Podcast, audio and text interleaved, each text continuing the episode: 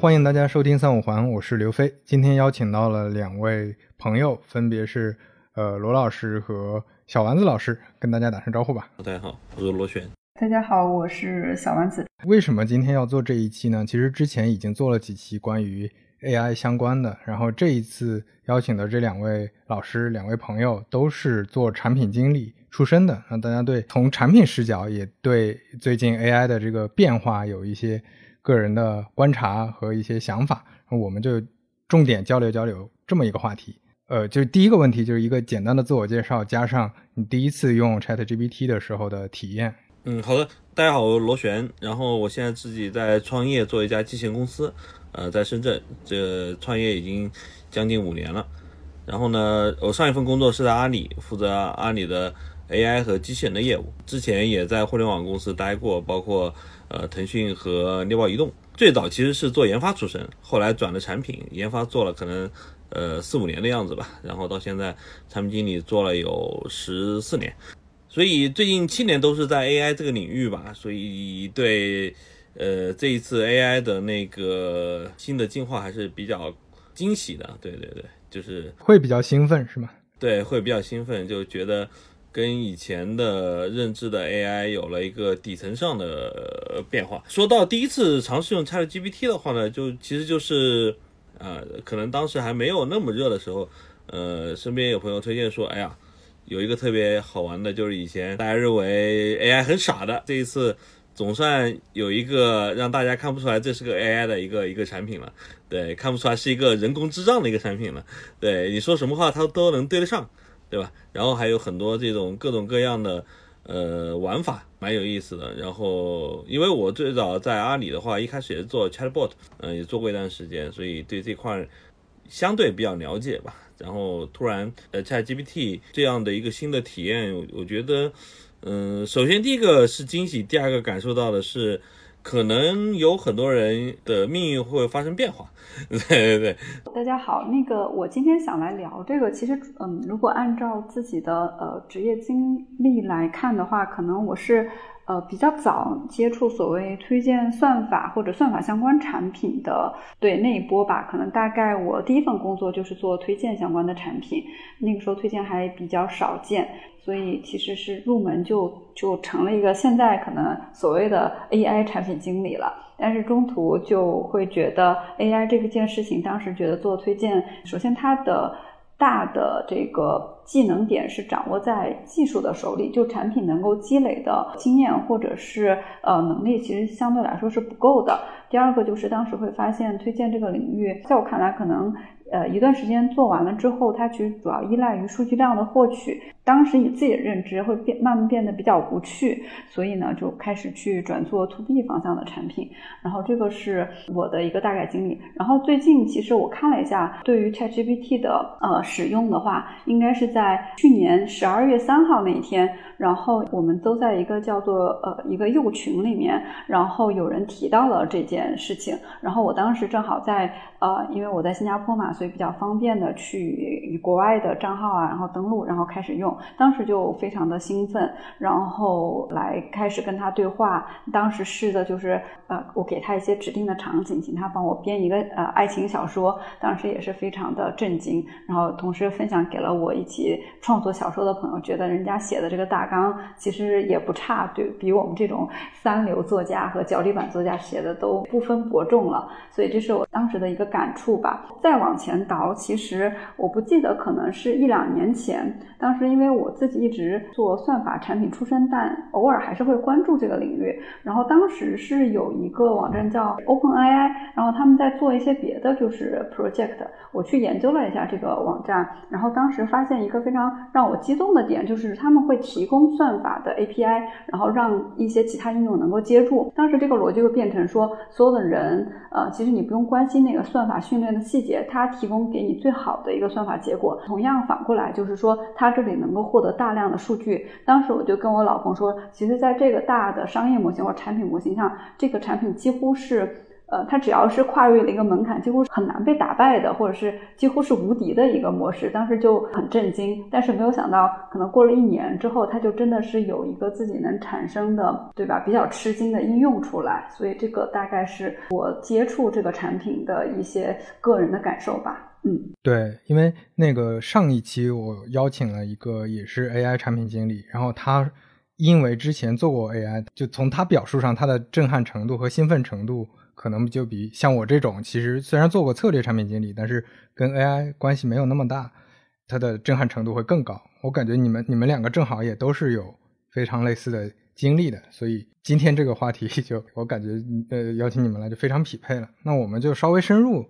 聊一下，对于罗老师来说，你会呃觉得这波 AI 的浪潮和之前有什么区别，或者说？是之前有没有出现过这样的浪潮？因为我记得几几年前，其实大家也经常聊 AI 嘛，之前就出现过所谓的 AI 行业或者 AI 风口。嗯，我觉得现在的 AI 跟之前的 AI 不太一样，核心一点就是，就相当于是你每一次，呃，要使用 AI 的工具的话，你相当于要在垂直领域用数据去训练一次，呃，可能需要付出比较大的时间成本和和金钱，且它不是通用的，就用就训练完了一次以后，这个东西只能用在这个领域。那现在的 AI 就基于二零一七年的这个 Transformer 的这个这个论文延伸出来长出来的这一整套 AI 的进化的这个体系来说，它本质上就是一个通用的，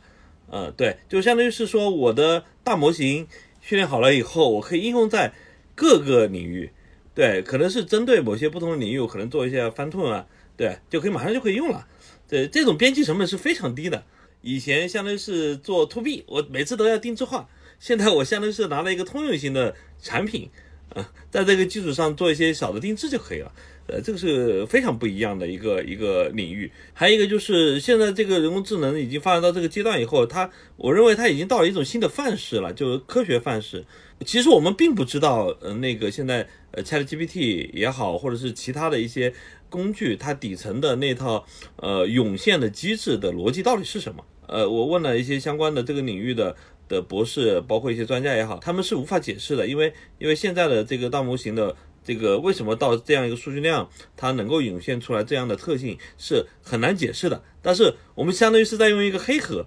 但是这个黑盒大家觉得还挺好用的。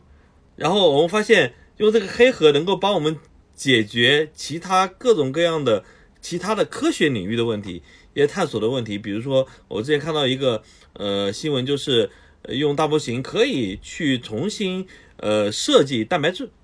，Alpha Zero 是吧？对对对，这是一个非常有意思的地方，相当于是你在用一个你根本不知道什么机理的一个工具，你在帮它提升你的生产力。呃，我觉得这个是一个更加有意思的一个一个点。对我认为，呃，这次人工智能最核心的两个不一样的地方，我觉得在我的观观察来看，可能更多的是这两个方面。嗯，哎，对于第一个点我。呃，追问一下，或者说我们讨论一下，就是是不是它意味着未来很多垂直领域，就是一种是原来可能没有资金、没有能力、没有资源去做这个大模型，现在其实我不用自己重新做嘛，我我相当于可能大模型基础上去做一些工作。另外，它可能带来的就是你前面说的那个假设，就是有些人的命运可能发生变化，就是这些算法模型工程师，对吧？很多可能门槛就会降低，就你你变成一个。是不是技术方面的运营也能搞定的一件事情？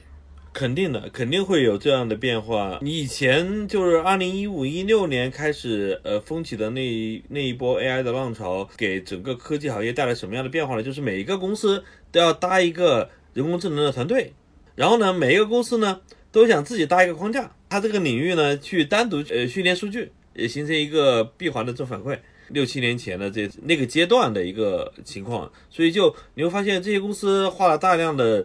钱去招了大量的算法工程师，招了大量的呃那个科学家，就在大框架。到了现在这个阶段以后呢，你发现大模型能用的话，比如说我拿现在开源的也好，或者说是现在能够给接口的也好，无论是海外还是国内的啊，那我直接拿过来，在这个基础上调用，我就可以马上用了。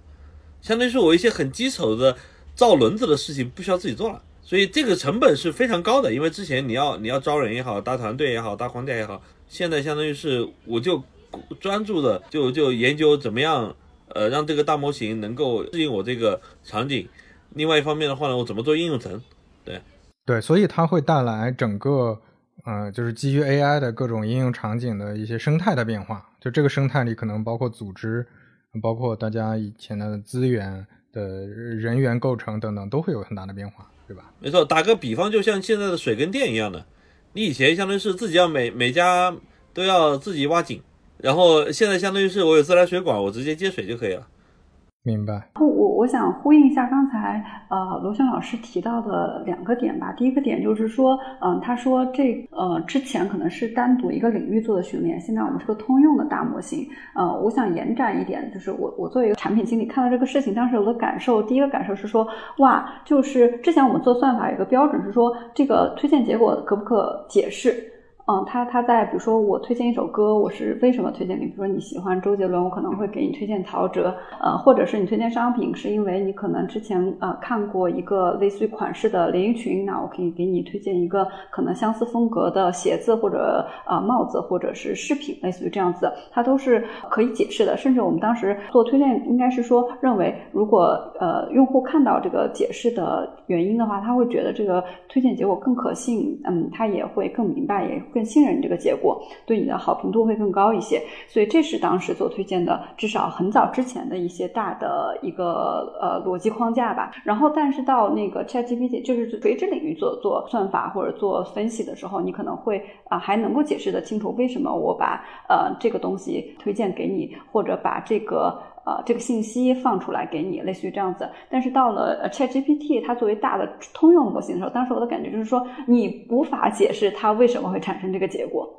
而且这个问题在于，有可能他的呃工程师也没有那么精准的能解释他为什么能够 organize 这么一个话。因为我我之前呃粗略的看了一下 ChatGPT，它比如说生成这些文字的逻辑，它可能也是按照一个字呃产生之后看去算下一个字的概率是什么，然后这么一个一个拼出来的。但是你从这个微观层面上可以解释，但是从宏观层面上，你你也很难解释说呃产生出的，比如说刚才说。的创造一个小说，创造一个音乐，如果是照这个逻辑的话，每次应该创造出来的这个音乐或者小说都是类似的，但是他却能够一根据你的 input 不同，然后或者是呃哪怕是时间不同，他可以给你不同的这个小说的梗概和不同的乐曲，而且每个都是 sense 都是可以呃可以被消费的。我觉得这个结果其实是它的可解释性已经变成了一个更模糊的一个情况了，就有点像是说我今天跟罗老师。和刘飞聊天儿，我可能每句话为什么那么说，它大概是有个模糊的原因，但是我说的这个具体每个字，你说去分析它为什么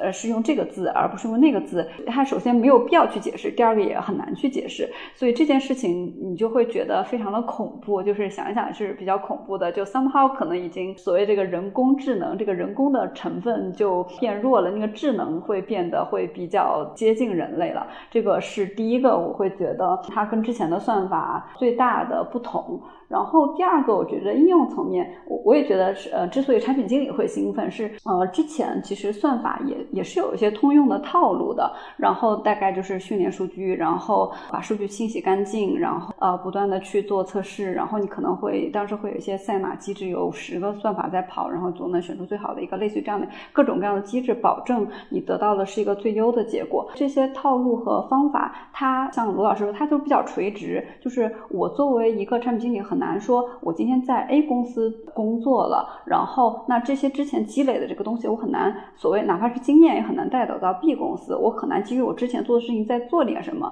呃，作为产品经理很难做点什么，因为那个核心的生产资料掌握在别人手里。但是今天有了 Chat GPT，它其实它降低了这个呃用 AI 做事情或者是做产品的门槛。你现在可能有一些基本的 idea，做一些简单的封装或者是处理，你可能都是能提供一些比较有趣的产品的，比如说。说前天看有人做那个生成周报的这样的应用，其实还蛮实用的。这也是一些很微小场景的观察，呃，虽然可能很难商业化吧，但是我觉得就是你从产品经理看到了一些某个技术门槛降低，降低到你可以参与进来的这个可能性了，所以就还比较兴奋吧，就是很不一样，感觉跟之前，嗯，明白。哎，那那个小丸子能不能说一下你现在感知到的比较具体的场景？就刚才是从逻辑上讲的嘛？就比如说，大家能低成本或者低门槛的用上 AI 了，那目前在哪些场景是比较确定性强的，大家已经在用或者马上要用了？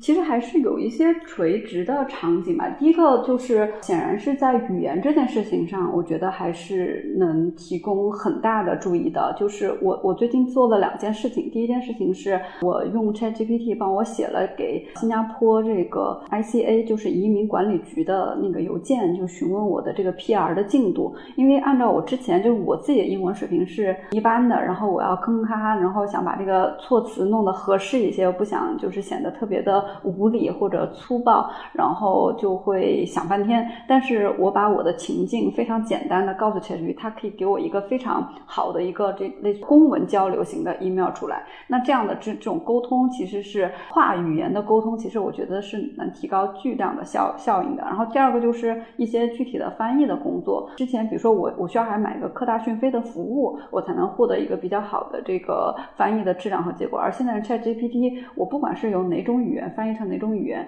然后它都能大概能完成到百分之七八十的这样的一个情况，甚至这些情况我稍微的比较，可能比之前我看到科大讯飞可能做的还要更好一些。那这些我觉得是非常非常明显，嗯，可能会被影响或者颠覆的行业吧，跟语言相关的，我觉得还是比较明确的。嗯嗯，你包括现在，其实你哪怕用中文跟 Chat GPT 沟通，它也会采用。呃，英文的这些语料库嘛，它会给你语言的壁垒会被打通。对，大家不是说再用一层翻译，很可能在语料里，对于他来说，这不是一个多么大的技术门槛。问一下罗老师，就是你你的感知上，因为现在大家会提说调用接口的成本依然还是很高嘛，这块有没有了解？就是你你的认知里，这种成本未来是可以降下来的吗？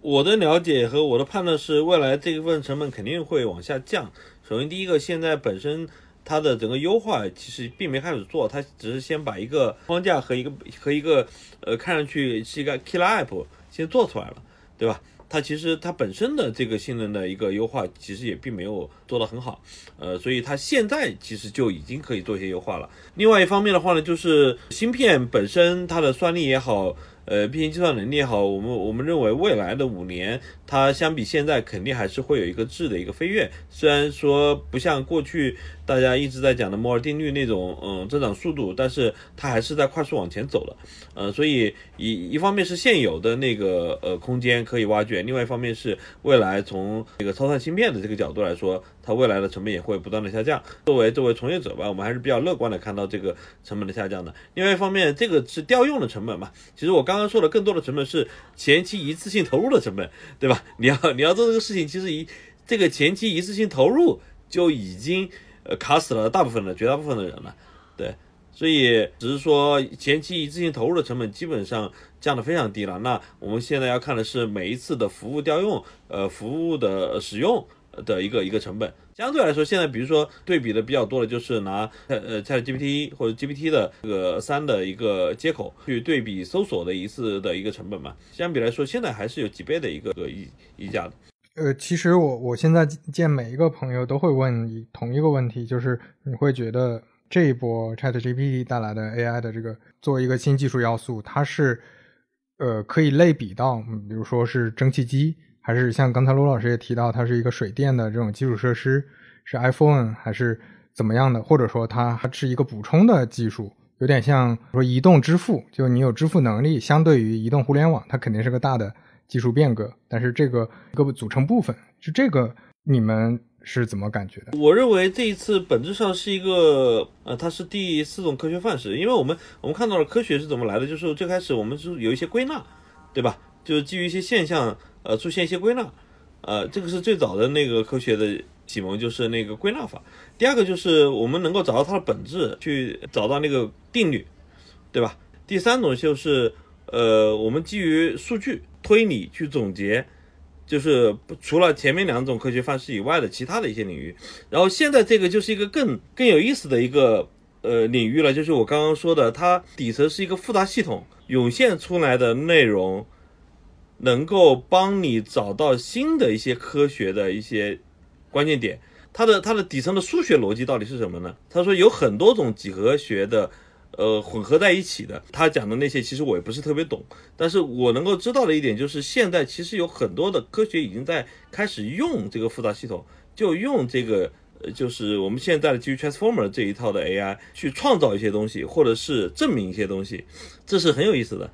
对，就是我刚刚说的创造和证明，其实就是生成式和推理式嘛。但是我们它的逻辑到底是什么？这也是让我觉得有点可怕的地方。它它是一个黑盒，现在我不知道是不是有人真的知道它的机理啊。就是刚刚小丸子说的，上一代的 AI 是我们都希望它可以解释嘛，都可以解释它。但是现在这一代的 AI 感觉是无法解释。那那我换个方式问，就是你觉得它会对现在的互联网行业产生哪些比较明确的变化呢？嗯，我认为它对现在的互联网 Web 二这个互联网来说，它应该是一个效率提升。呃，无论是呃推理还是生成内容，它相当于是在一个存量市场去提高效率，那势必带来的就是大家继续用新的工具继续卷，因为存量市场。呃，没有太多的增量空间了嘛？互联网这个领域，无论是从呃高端市场、中低端市场，还是从呃文本、图片、语音、视频三维这些，在 Web 二的时候，基本上大家都已经做的差不多了。那它能带来什么呢？就是其实是供给侧的效率提升。啊，我以前的呃需要招五个开发，我现在可能只需要招两个开发。啊，以前可能需要一个月开发出来的东西。我现在可能几分钟或者是半个小时就可以做出来，对吧？就比如说代生成式代码，还有一个就是我，比如我要现在已经在一些很多公司已经出现了，就是很多的设计师的外包这个岗位被裁掉了，为什么呢？他发现自己的人就可以设计师已经忙得过来了，我用这些工具，我加入我的一些呃修改，就我就直接可以去做图了，甚至有些工具也包括 Photoshop 啊，包括。呃，一些其他的工具，它实际上是也也加了很多现在新一代的 AI 的一些插件，是可以大大的提高效率的。所以本质上它是一个效率提升啊，这是现存量的那个互联网市场。但是我更看重的其实是增量的互联网市场，就是大家一直都在提的下一代的互联网到底是什么？我认为它肯定是基于一个新的计算平台带来的一个更更高维的一个互联网。现在的互联网其实大家是呃，就是移动端用一个手机，它是个平面的。那将来是不是它会是变成一个三维的，对吧？而且现在是我要把手机拿出来，将来是不是它这个互联网是时时刻刻都会出现在我眼眼前的，或者是跟现实去叠加的？西方一直都在说的元宇宙，然后腾讯一直在说的全真互联网，对我认为这个可能才是增量市场。那 AI 在里面能够做什么呢？以极低的成本生成大量的增量内容。因为在那个计算平台上，在那个场景下，你现有的这些内容是不够的，或者是不好的，体验不好的，那可能需要大量的符合下一代互联网的场景的内容。嗯，明白，需要有一个平台的迭代。这个时候，因为这个新平台上也也是大家经常提的嘛，就 XR 的这个市场里面目前没有好的内容嘛，或者说体验差比较大的内容，那可能对于老的平台或者老的这些公司来说。他们未必愿意用新的东西，就是这里面涉及到各各方面复杂的因素吧。但是对于啊新平台上的开发者或者内容创作者来说，他们愿意呃直接用这些新的东西来做，所以它可能就会变成新平台上的基建，对吧？没错，没错，新平台的基建，甚至把整个新平台能够快速的迭代起来，啊，可以正向滚动起来，飞龙效应滚动起来。否则你老是做存量的这个市场的话，就会变成。呃，十几家公司之间互相抢，对吧？我们现在看到的谷歌跟呃微软，它当然它创造了一些增量的价值对用户来说，但是呢，这个市场并没有带来增量市场，对吧？它还是一个呃，或者是说跟机器交互的，在在浏览器或者是在一个文本框里面的一个交互的一个场景，这个场景并没多起来，对吧？以前可能我是用用谷歌的浏览器，现在我变成了用 Bing。或者是用 bin 旁边的那个那个语言框，我跟他问他一段话，他回回我一段话，需求是一样的，需求并没有带来增量，场景也没有变多。呃，相当于是微软我抢了谷歌很大一块市场，但是我自身呢能够创造多少增量的价值呢？很难讲，整个蛋糕没有做大，就相当于变成了内卷嘛。就是我我还是对这件事情非常的激动吧。就是你说要类比什么，嗯，本质上，呃，说到底，它肯定还是一个生产效率的提高的工具。但是核心是这个生产效率提高的效率太高了。比如说我们经常之前说那个呃，Peter Thiel 说你这个产品有没有好十倍，那才能才能把之前的产品给颠覆掉。那现在你能看到的，至少它是有。至少是好十倍，甚至一百倍，甚至一千倍这样的潜力和能力的，那这个东西可能就是真的是发生了质的变化。呃，那我们再回想蒸汽机，其实蒸汽机发生之前，其实你要说我要做一个，我要驾马车，我我要做一个别的工业上的事情，呃，你用巨大的人力可能也是能做成的。就是假设我的资源无限的话，但是因为蒸汽机的出现，会让说我一些呃受过基本训练的工人，可能他的力量不是足够大，也能。能够完成之前可能要成百上千人才能完成的事情，那这个东西就会给呃社会结构带来这个深刻的变化。那我们现在就是看到了有一个生产力巨大提高的一个工具啊浮现在我面前，所以我第一个感觉是说，有潜力的生产力工具，那未来的生产关系是不是有可能会受到了极大的冲击？嗯，我现在可能胡乱想一下，就之前可能我需要办一个成千上百人人的高高度组织的公司，我才能让一个，比如说我做一个大型的电商网站，需要嗯把这个每个每个模块都应用好。那未来可能这个组织的规模可能就会变得非常非常小。那会不会涌现大量的小团队或者是个人的开发者，然后来去来去向这个世界提供更丰富多彩的呃商品或者服务？说商品那个极大丰富是人类这个文明或者物质文明的那个提升的代表，那我们未来这种呃在线的服务极大的丰富，是不是也可能也意味着另一种文明的进步呢？这是一个。那有可能现在的我们这些公司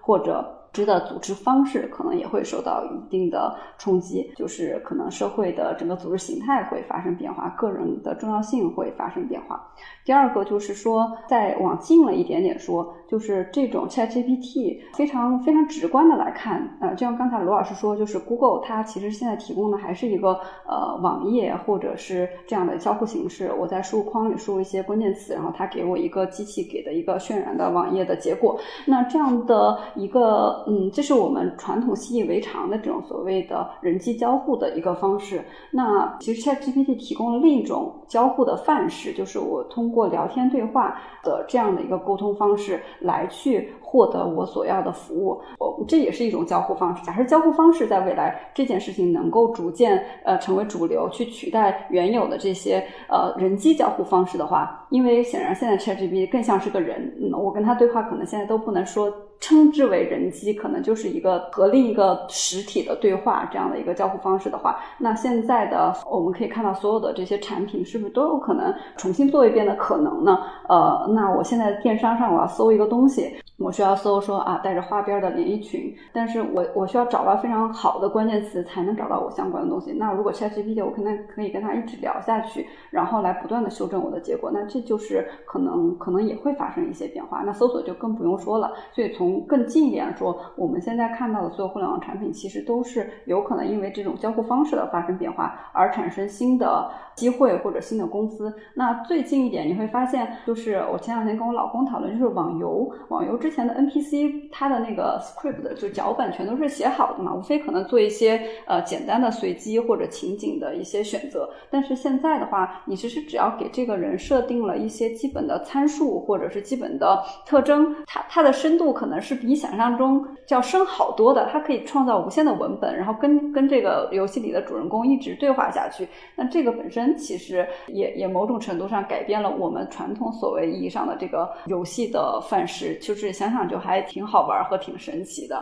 对，所以我自己还是觉得这这些改变不会发生在明天，但是一定不会太远。就是你现在想想，我一直有一个观念和理论，就是说，其实互联网从我们当时开始工作到现在，呃，我们那个时候还在天天画 Web 的交互呢，天天研究说这个 button 应该怎么放，应该怎么放。然后那个时候移动手机出来的时候，还研究说啊，这个大拇指的滑动范围是多少，所以我们的呃核心的这个按钮的排放应该是什么样子，在研究这些东西。很短一段时间，这个这个行业的范式就会发生非常翻天覆地的变化。对，所以可能可能过三五年，整个情况也会跟现在的情况完全不一样。就是想想自己职业经历，那个时候还在画这个 Web 原型图呢，现在可能这些都不重要了。我我我也觉得，就是很多人的兴奋的点在于它带来了很多可能性。就是虽然说场景还不是那么确定，啊，虽然说也有一些朋友也在观望，也不知道接下来就虽然不知道明天该干什么，或者说今年我一定要达到一个什么目标在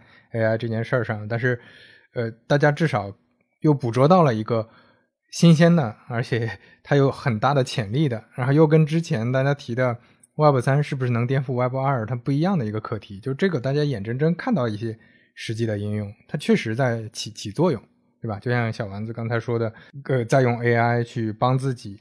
完成一些工作，而且哪怕它现在还只是一个比较相对，我觉得还是挺粗糙的一个版本，就是只能对话聊天，有些东西也没有特特别调好。哎，那我们就聊一聊对于这件事儿来说。其实从刚才我们聊的里面也能感知到，可能对产品经理来说又是一个比较好的机会。你们会会这么觉得吗？单纯说对产品经理这个岗位来说，我我认为现在对产品经理来说，短期内应该是一个非常好的利好吧。就是互联网的产品经理，呃，经历了过去几年的一个市场大环境的一个变化以后，终于找到了一个新的增长的空间或者职业发展的空间。嗯，我觉得是呃挺好的一次机遇。我觉得还是要。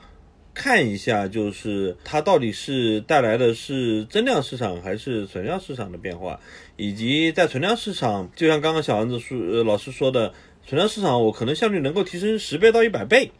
对吧？这种事情也值得做，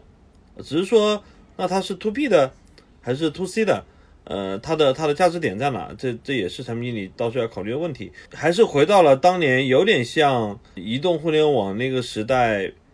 大家对未来充满信心的一个状态，我觉得这个状态才是才是最好的，就是给大家所有的从业者非常好的一个对未来的向往。呃，我觉得这个是最大的价值。AI 的进化还没有到头，而且未来的三到五年可能还会有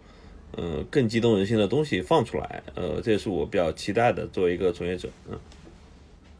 怎么说？肯定是有机会的，但是呃，我作为产品经理，现在反而会对这些机会会有点迟疑。刚好昨天看到了那个刘飞，你你提供就是你写的一个文章，就是可能当 iPhone 刚开始出现的时候，就大家做了一堆，然后那我们现在可能第一批做的人，他可能也是可能那个 idea 当时看来已经非常的厉害了，但是你可能回过头来再看，可能也也类似于是现在的汤姆猫和打火机吧。所以这个它是一个。机会，我觉得作为产品经理可能是需要关注的这个大的机会，但是就像刚才罗老师说的，就他创造这个机会，目前他的路径是什么？我我觉得想的没有那么清楚。比如说，我现在真的是做一个这个周报生成器，嗯，它确实可能比我之前写周报效率提高一百倍。那这个市场它值得做吗？或者是它是一个十倍的市场，还是一百倍的市场？它替代了什么东西？它是创造了什么新的东西吗？我觉得这些东西可能都是短期内大家。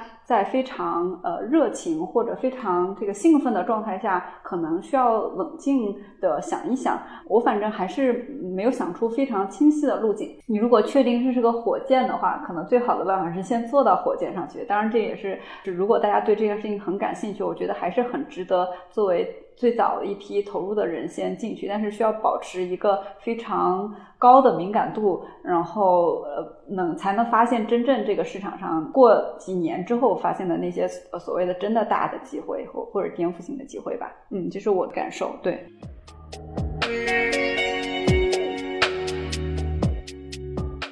对我我也想呼应一下，就是说，其实刚才罗老师说了一个比较重要的。观点，我我我觉得很很值得在那个呼应一下，就是存量市场和增量市场的概念。就比如说，很多朋友看到 AI，哎，它能生成很多有意思的东西，它能自己拼。比如说，它能不能拼很好的白噪音？就之前的白噪音，可能你还要到大自然里去录，那现在它可以生成一些好的白噪音，但是你要反过来想一个问题，比如前几天我见了那个启旭，就是呃潮汐 APP 的那个创始人嘛，他其实也在观望和思考这个事情。那如果说未来同样大家去比较的话，肯定是他在单纯的这个场景之下，就他在这个白噪音也好啊，陪伴的氛围感也好，这个声音的这个场景上，他的认知和理解是更高的，他肯定对用户更了解，包括他也有存量的用户嘛。那最后如果说，白噪音也好，这种陪伴声音也好，或者说冥想正念也好，这些的那个组成部分变成它一个标配，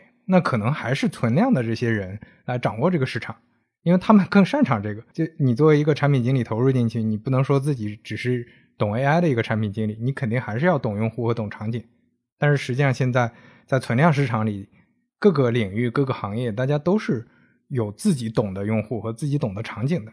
所以还不如反过来想说。嗯，我们自己了解什么事情，自己观望什么，跟自己过去经验和履历比较相关的，这个可能是更更合理的。你就像罗老师不会说现在很兴奋啊，我的工业机器人我都不做了，我从明天开始 all in AI，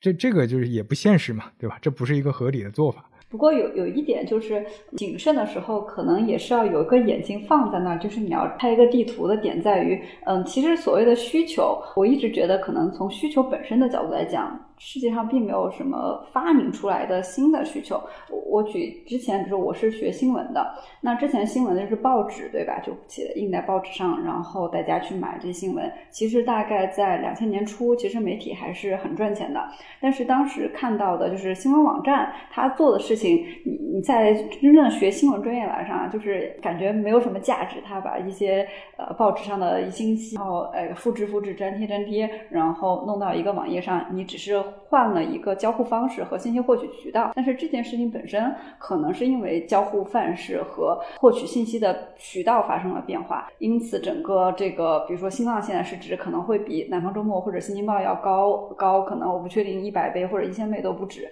那这样的一些事情，其实我觉得是一方面是要冷静说啊，其实可能没有什么新鲜的事情，然后第二个事情可能也是要注意说这个 trend 它的威力是到底有多大。目前来说，我还没有想到。那么那么清楚和明白，但是激动肯定还是激动的，对。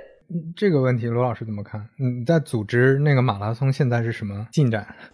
呃，是这样的，就是其实我在去年那个 ChatGPT 刚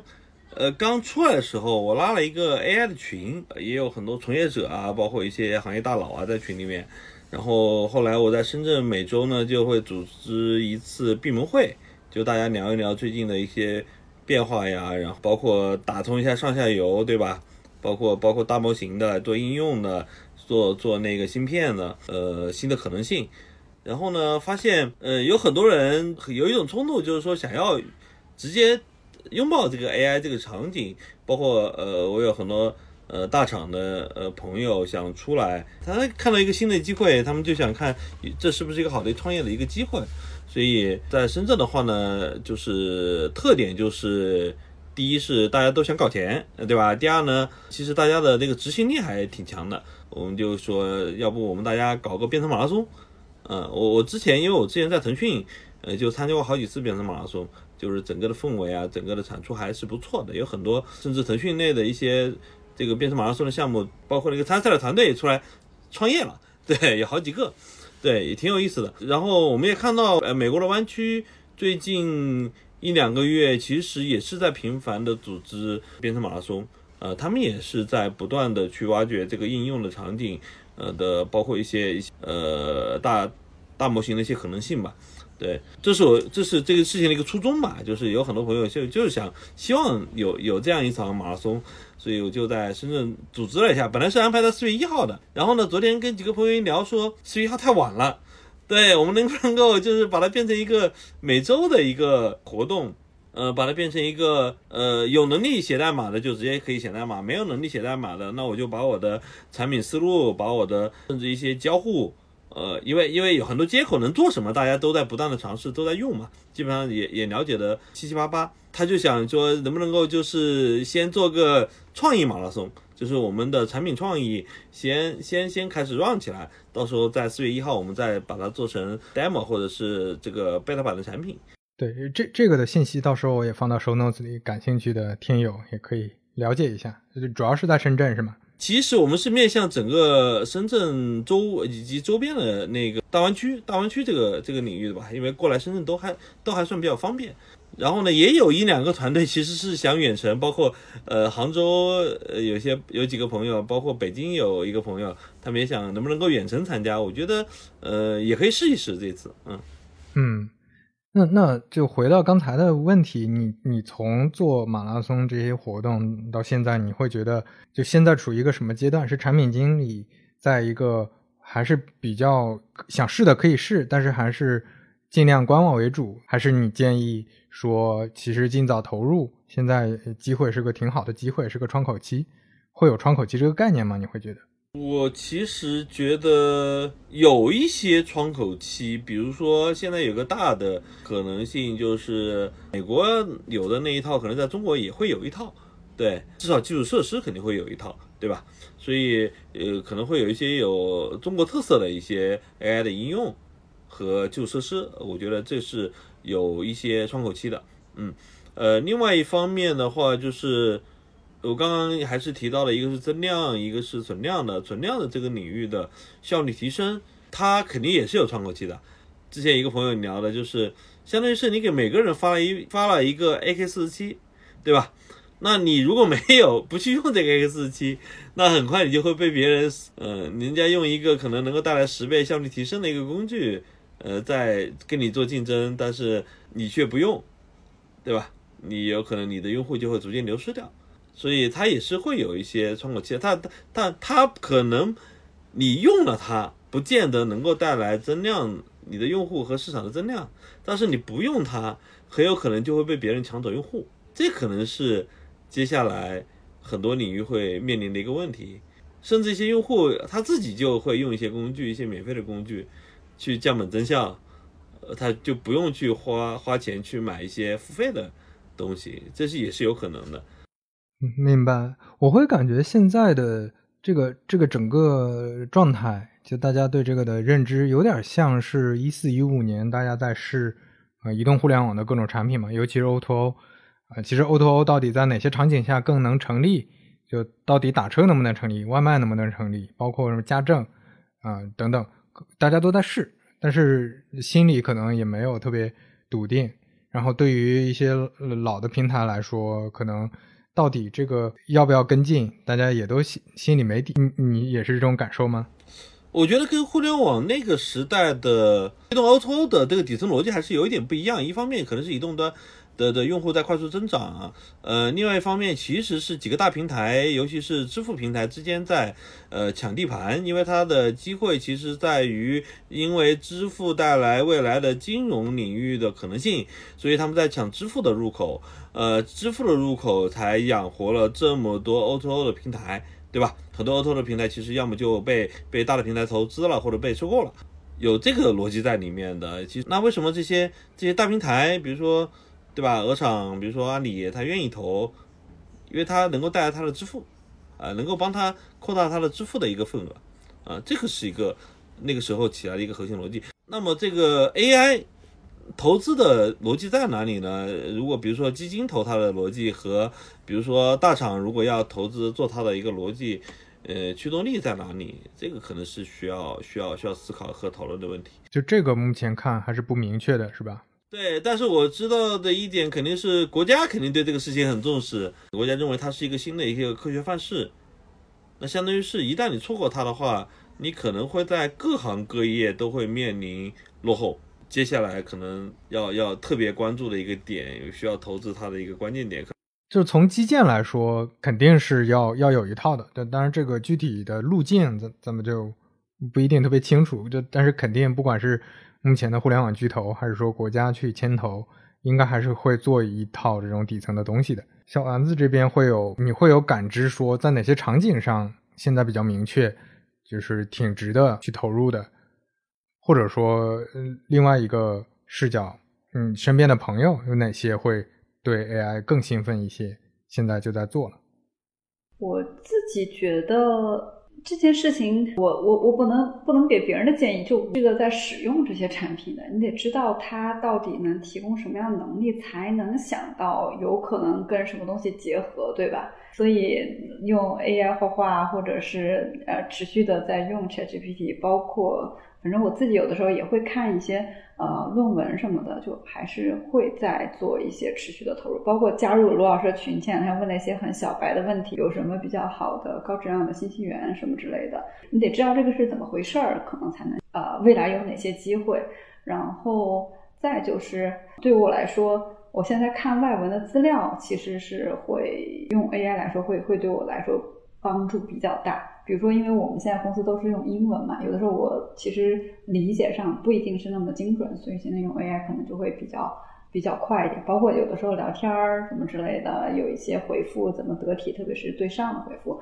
那其实 也是帮了我很多忙的。就这算是个人的个人的应用方式吧。对，哎，这个罗老师最近有用到什么 AI 的工具吗？啊，基本上主流的我都都都试了一下，对。用的最多的当然是 ChatGPT 啊，呃 m a n j o r n y 啊，包括 SD 啊，这些都有在用。呃，包括甚至还有一些生成视频的和呃那个生成语音的也在试着用。呃，我觉得最好的我个人的使用场景啊，就是我在组织一些呃文章，或者是我要研究一个新的领域的时候，我会先输入一些大概的框架，让 ChatGPT 去帮我去做细化。然后帮我去去拓展它的边界，就是说它还有些什么样的可能性，对，然后再去变成一个我接下来的一个研究的一个框架，也也是日常在用 Notion，对，也在用它的 AI 的功能，呃，包括做总结呀，包括做扩写啊等等，还有呃 Midjourney 的那个会员，我今天也付费了，就是发现用它做图，呃，特别方便，就是无论是用来做一些海报，做一些。PPT 的配图，甚至是自己想搞一些比别的领域的创作啊，把它变成视频啊，呃，都都可以用它来生成图，哎，其实蛮有意思的。所以确实它能够帮我提升很多呃工作上的效率吧，包括写 PPT，基本上也是 Notion 加呃 Midjourney 用的比较多。呃，SD 的话呢，就是因为因为它有很多的可能性嘛，因为它是一个开放的，所以它的经常会有新的模型出现，有很多很有意思的模型，包括之前的那 ControlNet。然后提一个很有意思的点，就是我我我以前小红书在尝试发一些吃喝，发到小红书上面，基本上就一二十个粉丝。然后我发了一个那个用这些 AI 的工具串起来做的一个视频，做了一个自我介绍的视频。呃，在两周内吧，那个播放量到了三十万，然后粉丝从之前的二十多变成了三千多，对，这也是一个挺有意思的事情，对。而那个视频我只花了十五分钟，一方面是说明大家都很关注它，另一方面也说明这个内容创造的成本，呃，大大的降低了。对对，这也是说到说，你看，呃，很多人，呃，包括我身边很多朋友，其实我觉得他们有挺多可输出的东西的。但是你可能得有人邀请他，就像比如说我做播客，邀请他一下，他才能比较好的能输出内容。他自己是没有制作的，就不不会考虑自己去制作的，成本很高。对，但是现在有这些工具之后，未来可能真真的一条龙，你你花了十几分钟、二十分钟就能产出一个质量还不错的一个视频，一个完整的作品，这个是很有可能的。对，所以感觉。嗯，听下来，可能我们总结一下，就包括我自己使用体验来说，呃，信息的处理，或者说呃一些基本可用的，像图片的这个生成，然后 PPT，像刚才说的这种内容平台上，我们去创作内容，这几个场景应该是非常明确，覆盖越来越多人，也覆盖越来越多的场景吧。对，包括刚才说的，你像 Midjourney 啊，ChatGPT 有很多现在大家使用还不方便嘛，它有一些各种。限制吧，各种因素。但如果未来国产的有了，我我就能想象到，如果国产的 Made Journey 已经那个上线了，那可能对国内的插画师这个领域的影响是非常大的。因为因为国内电商很发达，线上的内容很发达，大家用它来做图，以前确实是得找美工或者找插画师，现在全都不用了。对，呃，所所以这些到底是好事还是坏事呢？对吧？就是相当于是一个效率提升，我们把它看成工具也好哈。呃，出现带来了非常大的效率提升以后，那有一些岗位的人被解放出来了。那被解放了以后，这些人是去哪儿呢？呃，这是很有意思的一个话题，对吧？我们认为工具带来了生产力的解放，那人解放以后，到底是去从事更高价值的内容，还是会去从事更低价值的内容，还是就躺平了？对，对我感觉，嗯，大家的论调一般还分为几种，有的是说，你看工业革命之后，大家也没有都失业嘛，对吧？工人会去做更多工作，其他的工作。然后，那有的论调也是说，这次不太一样，就这次是先从。呃，创意和内容对白领开始干掉，开始，那这些人不知道能去干啥，这个感觉是一个可能未来需要关注的一个事儿吧。之前大家在聊产品经理，那没有没有新的技术要素了，没有新的场景了，那产品经理干啥？这些产品经理，大厂的产品经理被裁了之后去哪？就其实也是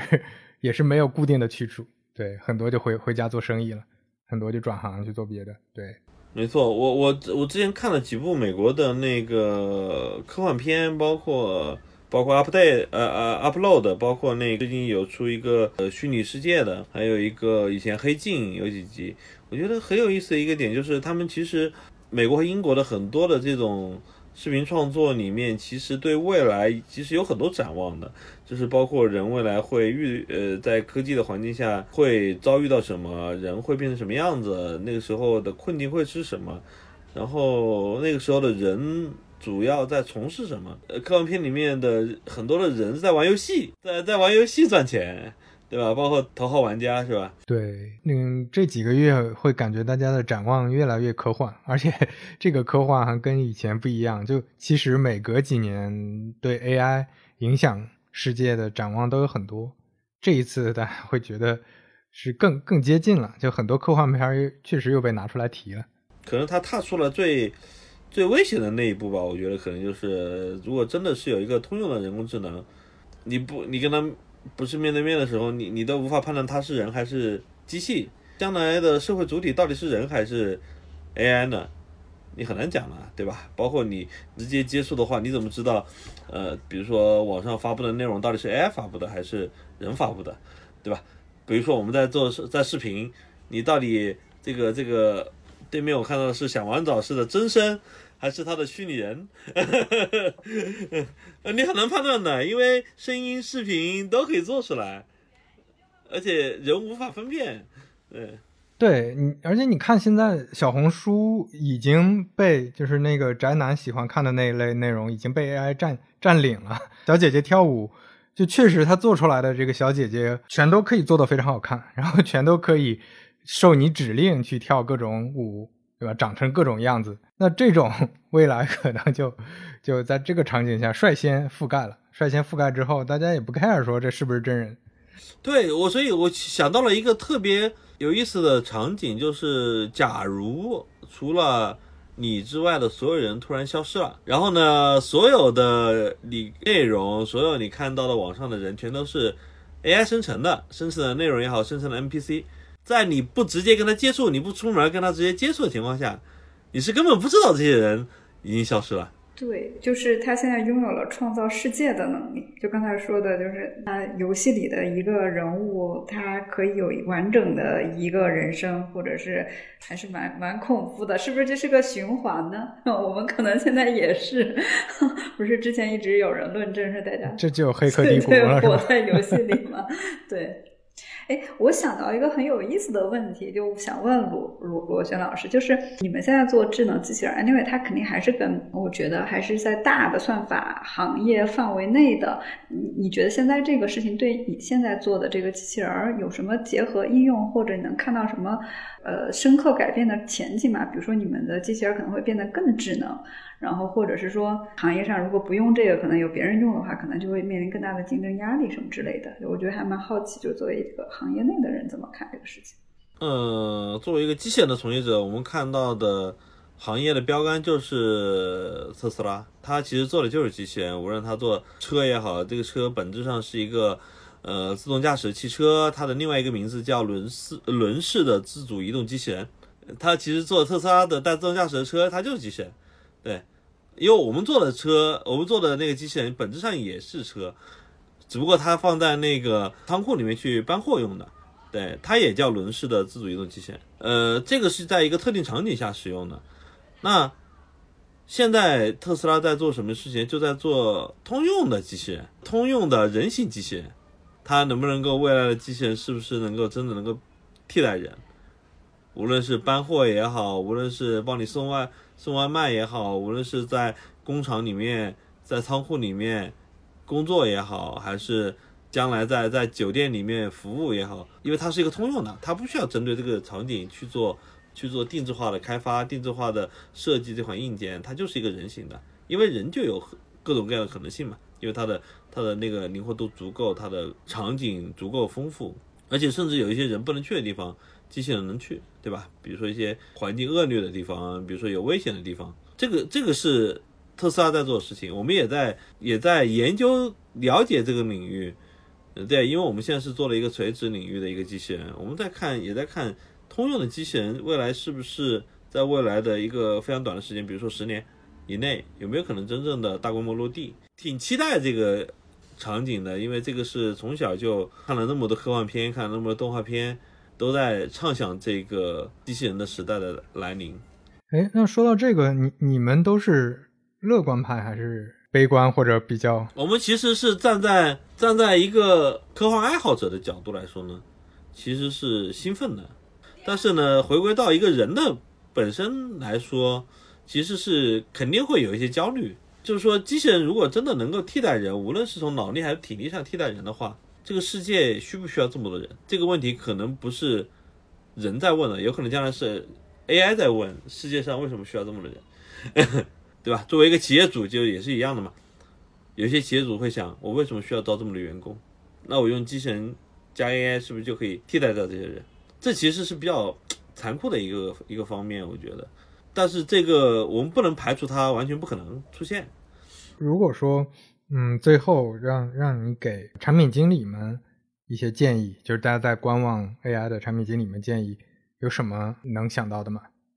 我觉得产品经理的价值体现其实体现在产品和市场的匹配，对吧？去找到那个点，在在时间线线上找到那个路径，用现有的技术，或者是说未来时间线上可以有的技术去匹配这个市场需求。我觉得这个是产品经理。本质上最应该做的事情，但是未来是不是产品经理会面临做的这个事情会被 AI 替代掉呢？我很难讲。那产品经理怎么样找到一个不被替代掉的一个场景？这可能是作为职业安全上可能需要考虑的一个问题。对，另外一方面，AI 是一个大的趋势，它不会因为这个你觉得它不好，它就不会到来。对，那。拒绝他，不如提早的了解他，提早的使用他，提早的研究他，看一看怎么样再从中获益。对我觉得这个可能是一个更放开放的、更积极的一个态度看待他。对，我觉得首先得。让自己变成一个熟练的 AI 工具的使用者吧。其实现在，嗯，还是有一定门槛的。ChatGPT 它这种形式可能相对来说没有太多使用门槛。然后，但你也，我也觉得可以建议有一些场景。嗯，哪怕是翻译或者写什么东西的场景，可以可以用用它，然后让它跟自己的日常生活结合起来，不用说像那个呃，Mid Journey 它去做图，其实是对那个呃 prompt 要求还是挺挺高的，是另一种另一种跟机器交互的语言。首先，我觉得还是得得开始用起来，然后能把这些东西用到自己的生活里，变成这些工具本身的专家，才有可能。嗯，发现一些机会吧，可能也是对我自己的要求吧。嗯，我其实之前也问过，就是相关的投资人吧，就是呃，王慧文，呃，老王他要去做这件事情，嗯，这件事情在中国来说成功的机会到底有多大？其实我我还挺好奇，就是好奇两位怎么去看这件事情，因为在我看来，其实这个这个差距，且不说那个硬件资金的差距，我觉得。那个时间上的差距，已经别人已经先跑了，先起跑了三四年了。然后第二个，它其实又拥有嗯这么大的，现在已经拥有这么多的用户量和用户数据，不断的在反馈。其实，在这样的一个相对来说快速的正循环上，后面赶赶赶追起来，其实还是相当困难的。所以各位怎么看？就中国要做这件事情，它的机会或者是难度在哪？嗯，呃，首先先讲那个我老王那那一段，我觉得老王的历史价值在，就有点像打响了这个武昌起义的第一枪，其实特别重要，就是终于有一个人旗帜鲜明的说我要投入在新一代的 AI 的这个这个大模型上面了。之前没有人这么旗帜鲜明的把这个事情抛出来。首先第一个，他是而且老王是真金白银打进去，啊，不是拿投资人的钱。呃，当然了，后续肯定会融资，但是他自己愿意砸钱进去，就就说明了他自己对这个事情的一个一个认可和对未来的信心。另外一方面呢，我呃可能还会有点差异啊，但是我觉得还是可以举的，就是互联网。互联网其实最开始中国也是远远落后于美国的，对吧？从 PC 的 Web 互联网开始到移动互联网，其实都是全面一开始全面落后于美国，从硬件。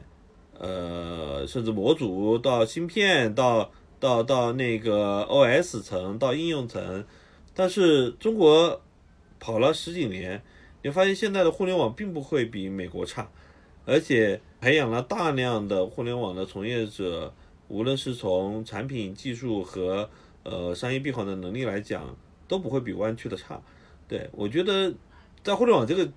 这个点来看，中国是有能力能够。在落后的情况下，在在一个领域能够赶超 AI 这个领域，呃，是不是会重现呢？我觉得可能难度会更大一点，但是我我觉得还是比较有信心的。就像 TikTok，呃，给大家信心就是中国人能做一款在国外发达国家非常受欢迎的一款社交和内容软件，呃，是带了非常强的文化属性的。我当年做猎豹移动的时候，大家认为。中国公司是不可能做出这种产品的，认为只有工具类的产品才适合中国人去做。那个时候大家都这么认为，所以 TikTok 是给了大家非常强的一个信心。那互联网过去的一个一个中国的一个发展，其实我觉得也是为接下来 AI 这个时代中国能够反超美国，至少能有一些信心吧。对，就是我我这方面虽然不是很专业，但是确实最近也在观望了解这些信息。我对这方面看法也是相对乐观的，因为感觉，呃，国内之前做不出来这种偏，嗯，大家经常说偏科技驱动的或者创新驱动的东西。我觉得一方面是机制和组织的问题，就是大家还是习惯性的 KPI 驱动嘛。那这个情况下会埋没很多人才，并不是说没有这些人才，就可能还是有这些人能做出这样的事儿来的。另外，可能还有。各方面其他的一些因素吧，就比如说中国人力比较还是比较便宜。你像之前我在滴滴的时候跟 Uber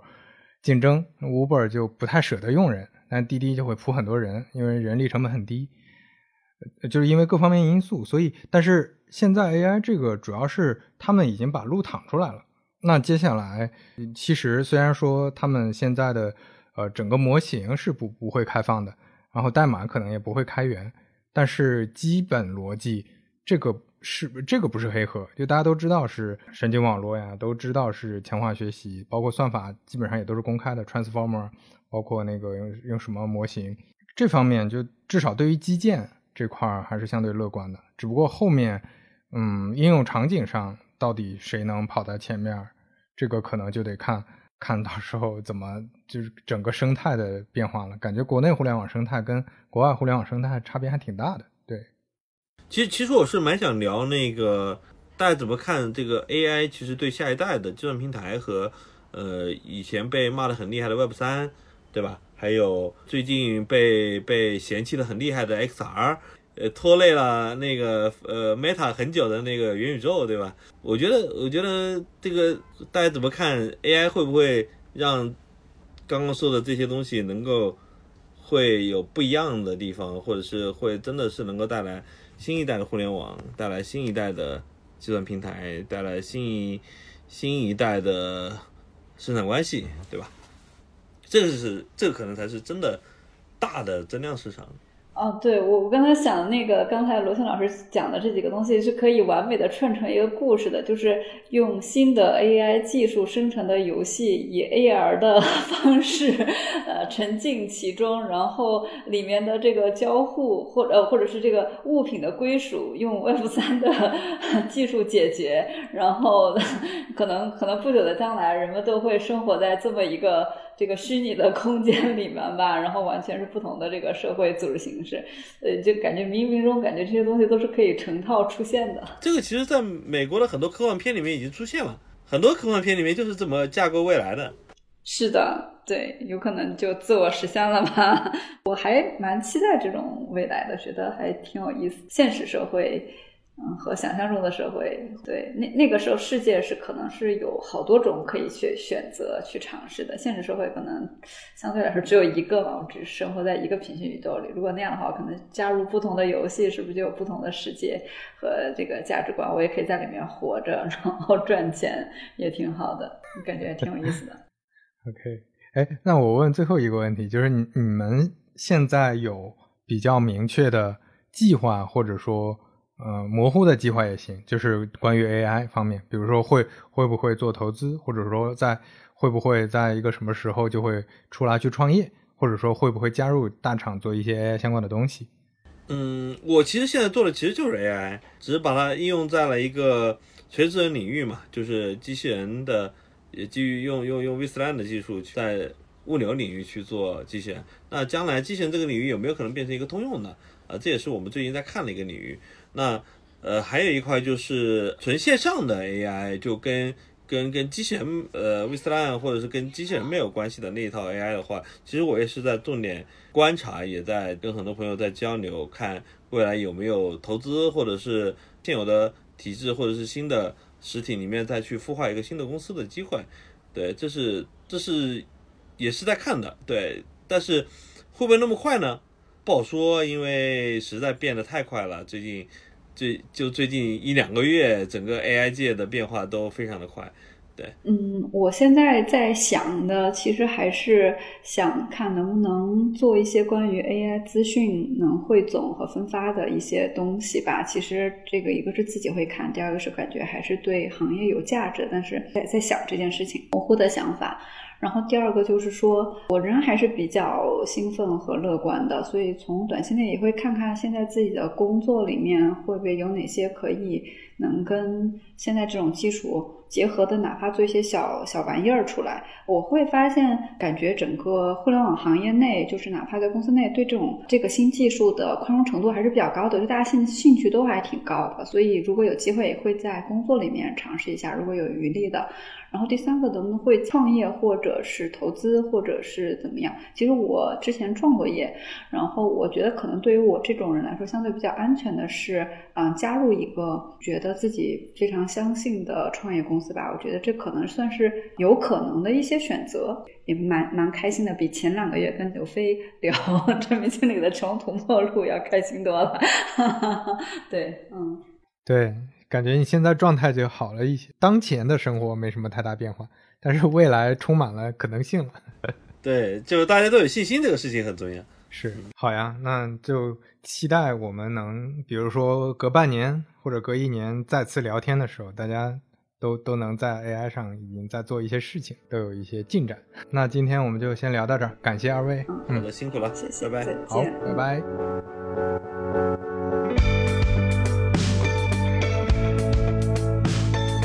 欢迎在小宇宙、苹果 Podcast 订阅和收听三五环，也欢迎在评论区留言交流。如果喜欢三五环的话，也恳请能在苹果 Podcast、Spotify 或者喜马拉雅留下你的宝贵好评。